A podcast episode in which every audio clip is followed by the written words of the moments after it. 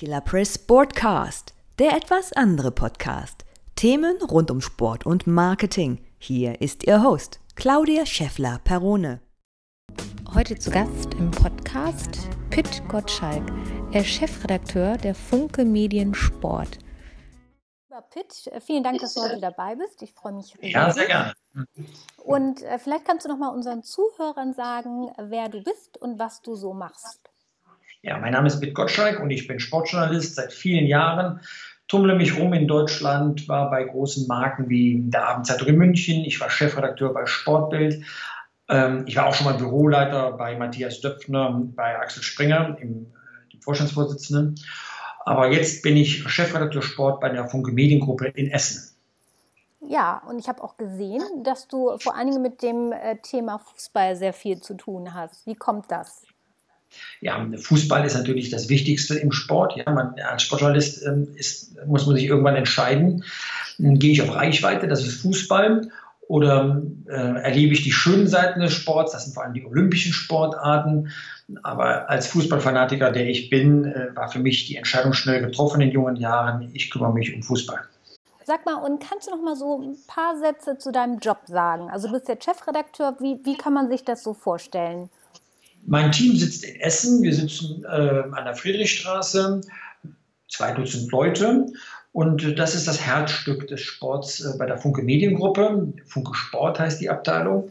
Und wir beliefern von dort aus nicht nur die fünf Tageszeitungen in Nordrhein-Westfalen und den Reviersport, sondern insgesamt zwölf Zeitungen in ganz Deutschland, an den Standorten in Hamburg, zum Beispiel das Hamburger Abendblatt, in Berlin die Berliner Morgenpost, die drei Zeitungen in Thüringen und Braunschweig und Wolfsburg und natürlich dann in Nordrhein-Westfalen im Osten von der NRZ über die Watz im Herzen des äh, Ruhrgebiets bis hin im Osten von Nordrhein-Westfalen die Westfalenpost. Dazu noch die Westfälische Rundschau, IKZ und wie schon gesagt, Reviersport. Dazu die Portale, die wir haben, der Westen.de, Watz.de, Reviersport.de. Insofern sind wir da viel unterwegs, um möglichst nah am Sport zu sein.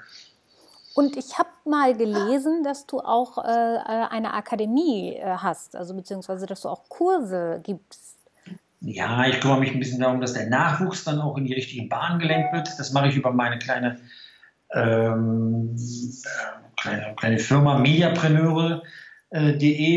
Ähm, dort biete ich solche Kurse an, äh, um denen sagen wir, die Grundsätzlichkeiten des Sportjournalismus, aber auch des digitalen Journalismus nahezubringen weil das ist das, was mir am meisten ein bisschen Sorgen macht, dass die Leute nicht genügend ausgebildet in den Beruf starten. Guter Journalismus ist ein wesentlicher Bestandteil der Gesellschaft und das bezieht den Sportjournalismus natürlich mit ein. Und darum kümmere ich mich ein bisschen und die sind immer ausgebucht, diese Kurse. Und das gibt mir das gute Gefühl, dass ich da einiges richtig mache.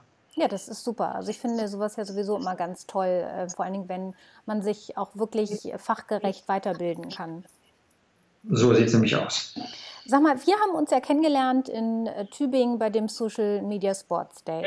Und äh, was ich halt ganz interessant fand, war ja dein Vortrag äh, zum Thema äh, als Journalist eigene Marke. Und mh, hm, ich habe das ja, ich coache ja viele Personen des öffentlichen Lebens, die, die wissen das, die stehen in, im Fokus, ähm, die, die brauchen das. Aber bei Journalisten habe ich immer noch so ein bisschen das Gefühl, ähm, die finden das gar nicht so gut, also so sich als selber als eigene Marke zu präsentieren. Wie kam das, dass du, äh, dass du beschlossen hast, sozusagen dich als, als Brand zu etablieren? Ähm, es gibt da mehrere Gründe dafür, aber tatsächlich liegt bei vielen Journalisten ein grundsätzlicher Fehler vor. Sie meinen, es kommt darauf an, was man sagt. Das stimmt, aber nicht unwesentlich ist auch, wer das sagt. Und es ist deswegen so kurios, äh, dass Journalisten meinen, äh, es käme nur auf das eine an, weil äh, sie ja selbst darauf aus sind, immer den besten Gesprächspartner zu einem Thema zu finden. Ich nenne immer dann das Beispiel dafür. Ich kann ja sagen, am Berliner Alexanderplatz, also ich, Pitt Gottschalk, in Deutschland ist alles Mist. Ähm, ganz ehrlich, niemand würde davon Notiz nehmen, womöglich würde ich zwangseingewiesen werden. Wenn Frau Merkel denselben Satz sagt, in Deutschland ist alles Mist am Berliner Alexanderplatz, dann würde das weltweit Schlagzeilen machen. Insofern kann man erkennen, dass der Absender schon gravierend ist bei dem, was man sagt. Und so sind wir dann wieder in meinem Fall. Ein Journalist soll natürlich sich in erster Linie um die Sache kümmern. Aber wenn er sich einen Ruf aufgebaut hat, dass das, was er sagt, ein besonderes Gewicht bekommt, dann wird das ihm persönlich auch helfen, sich mit seinen Kommentaren äh, aktiv an der Willensbildung teil, äh, teilzunehmen und sie zu beeinflussen. Und ähm, da sind die sozialen Netzwerke ein gutes Mittel, sich den Brand aufzubauen, sich den Ruf aufzubauen. Ich habe die Erfahrung selbst gemacht. Ich bin ja nun ein Digital Immigrant und kein Native. Das heißt, ich habe mir das erarbeitet und dieses Wissen teile ich halt sehr, sehr gerne. Und ähm, wie bist du da vorgegangen? Also wie, äh, wie hast du angefangen, dein eigenes Image äh, aufzubauen? Hast, hattest du irgendwie eine Strategie? Also zunächst natürlich nicht und ich habe das getan, was ähm, wahrscheinlich die meisten tun. Ich habe einfach mal ausprobiert. Habe erstmal bei Twitter äh, äh mich angemeldet und habe gemerkt, das ist als Nachrichtenquelle wirklich sehr, sehr wertvoll. Dort erfahre ich die Dinge zuerst. Das war schon sehr hilfreich bei Facebook, damit ich mich mit alten Freunden wieder vernetzen kann, also mehr aus privaten Gründen. Und Instagram war ganz lustig, weil dort viele Fußballer Accounts pflegen und ich mehr aus dem Innenleben von Fußballmannschaften erfahren habe, als ich das durch Recherche bei Pressekonferenzen jemals tun könnte. Insofern habe ich mich erstmal getummelt, bis ich äh, Spezialisten kennengelernt habe, die sagten, das ist schon alles sehr, sehr gut meinten das wohlwollend, das war natürlich alles noch schlecht.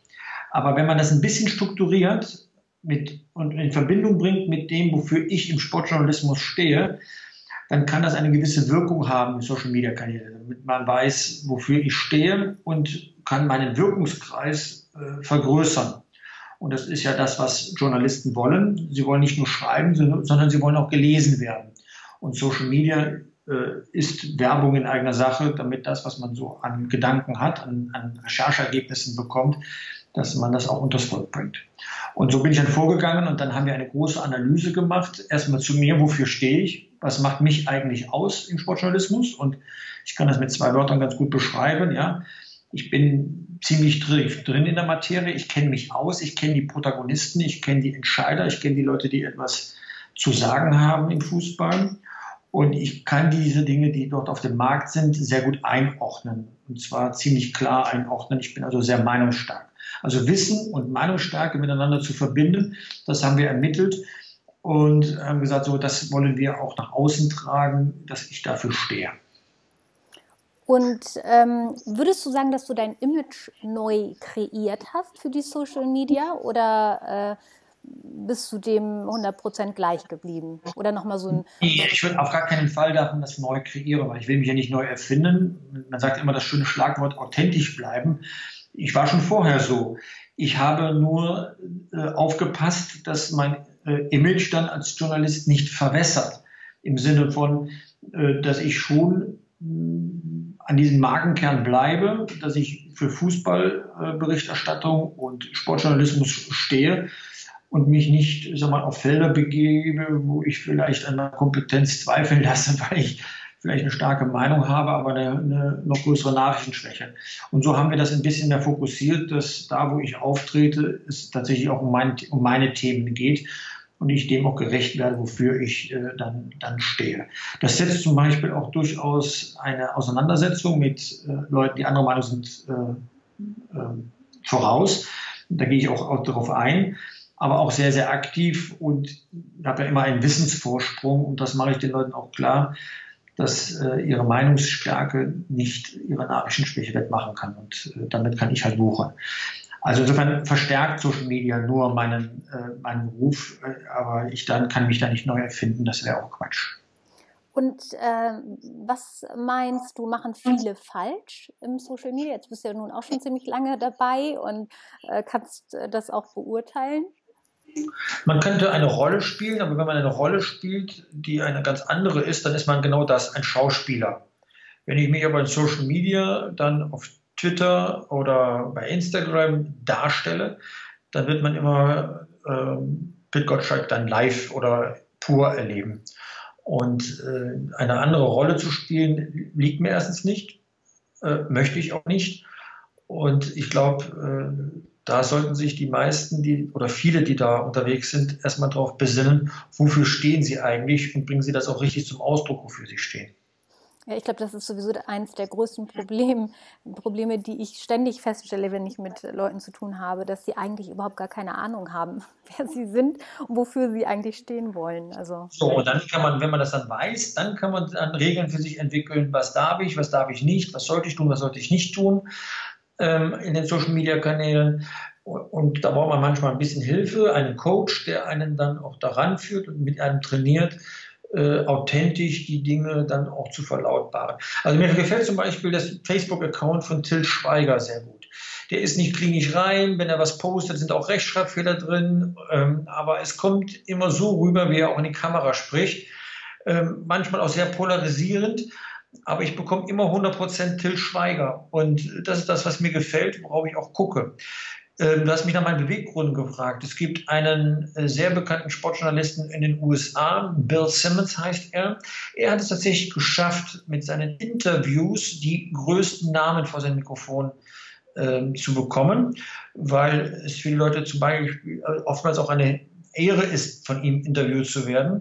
Und Bill Simmons ist eine eigene Marke geworden, unabhängig davon, ob er jetzt bei ESPN oder äh, bei HBO unter Vertrag steht.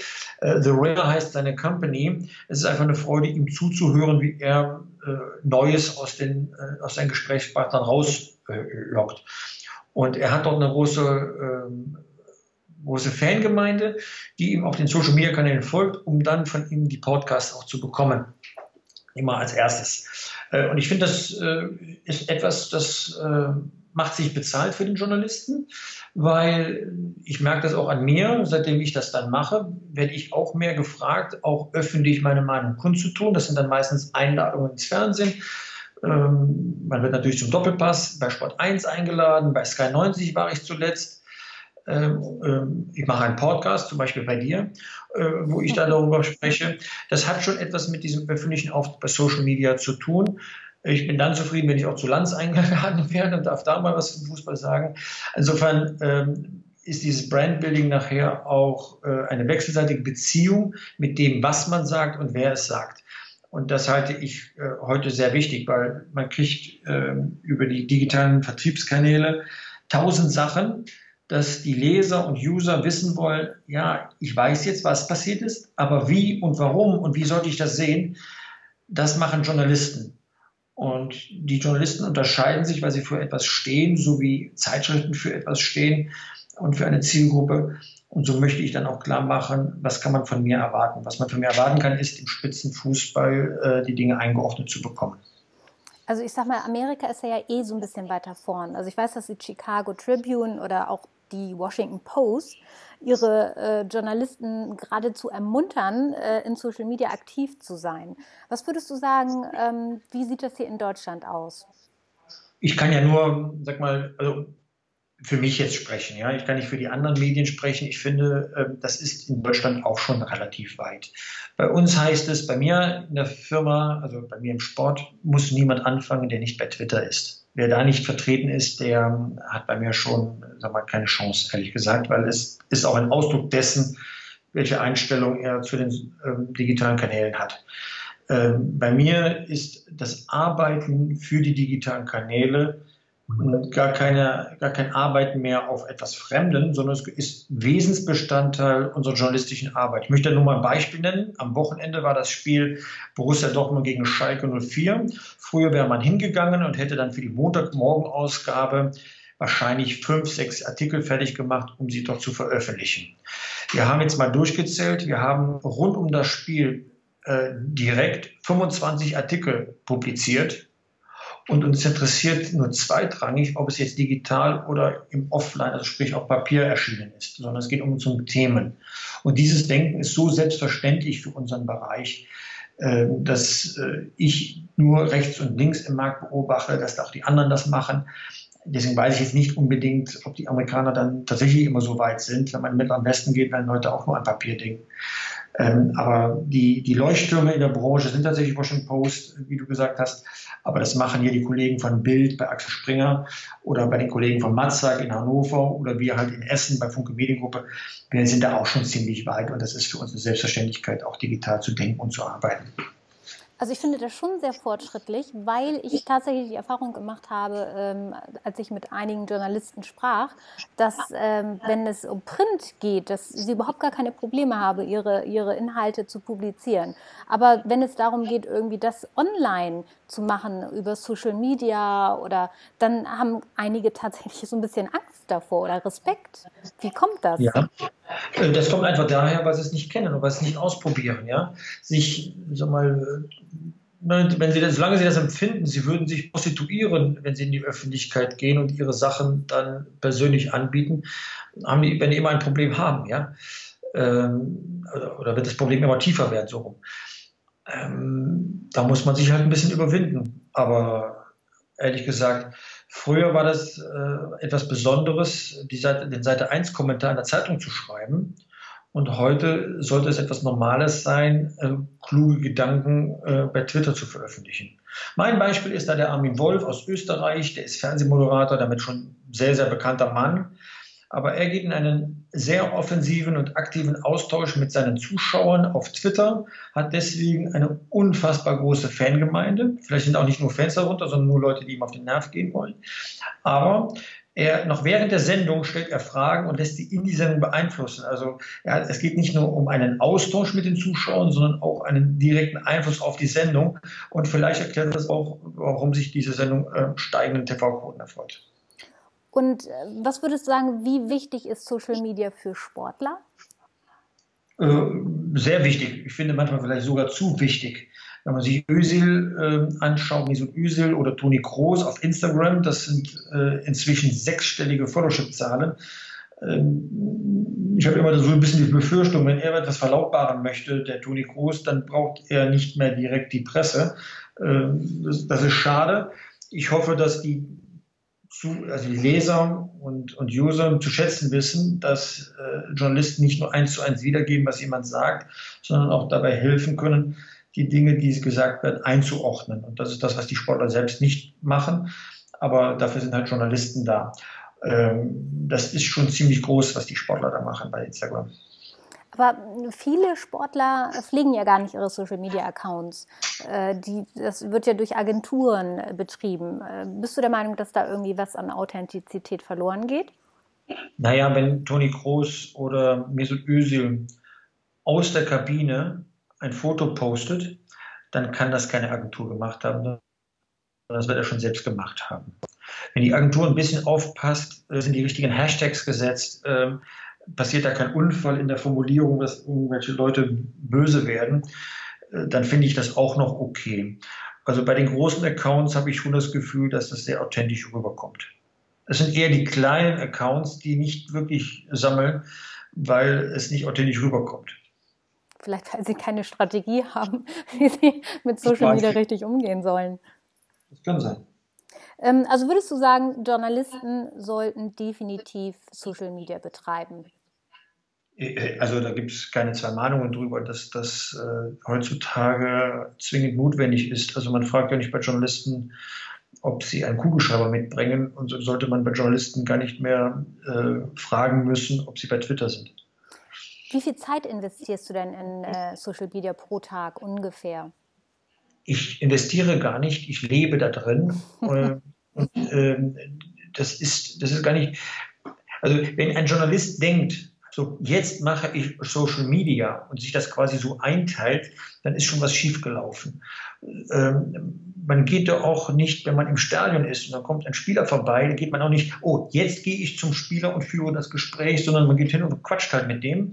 Und so ist das äh, auch bei den Social Media Kanälen zu sehen. Man quatscht da halt unter gewissen Regeln. Und die Regeln hat man ja auch im persönlichen Gespräch. Ne? Ich würde ja niemals einen Fußballspieler anrausen, sondern würde ja immer höflich mit ihm umgehen. Und so verhält man sich auch automatisch höflich dann im Internet äh, und hat dort etwas beizutragen. Also es ist Bestandteil meines Berufes im Social Media Bereich unterwegs zu sein. Deswegen kann ich jetzt gar nicht in Arbeitsstunden ausdrücken. Es gehört einfach dazu. Es ist Bestandteil, es ist Wesensbestandteil. Es gehört mit zur DNA eines Journalisten in den Social Media Kanälen zu tun haben. Ein Journalist, ich gehe jetzt nur so weit mit meiner These, ein Journalist, der nicht im Social Media Bereich unterwegs ist, ist nur ein halber Journalist. Ja, Finde ich gut. Ähm, und was würdest du sagen, wo sollten Journalisten aktiv sein? In jedem Kanal, also Snapchat, YouTube, Twitter, überall? Oder würdest du sagen, Präferenz dort und dort? Ich ähm, habe mir alles angeschaut und habe genau geschaut, wo kann ich leben, ohne oberflächlich zu werden. Mir ist Snapchat beispielsweise immer noch fremd. Ich habe mir auch die Zielgruppe angeschaut, die in Snapchat unterwegs ist und habe festgestellt, dass ich die als Knacki halt nicht erreichen würde. Also habe ich lieber darauf verzichtet und gehe lieber dazu über, auf Twitter, Facebook und Instagram die Leute äh, richtig zu erreichen, als alle nur ein bisschen. Das ist meine Auswahl, die ich getroffen habe, weil sie meinem Wesen am nächsten kommen, die drei Kanäle. YouTube würde noch dazugehören, nun bin ich aber kein äh, Videoman, ne? vielleicht werde ich das noch. Ähm, dann würde ich vielleicht den noch dazu nehmen. Aber ich habe mich auf diese vier beschränkt. Dort erreiche ich 80 Prozent meiner potenziellen Leserschaft. Dann brauche ich keine Zeit zu verschwenden auf einen Bereich, wo ich sowieso meine Zielgruppe nicht habe. Ja, mit Video kannst du dich ja langsam über Insta-Stories rantasten oder über Facebook Live, ne? Genau, mache ich auch. Und äh, Insta-Story ist für mich dann schon sehr wichtig.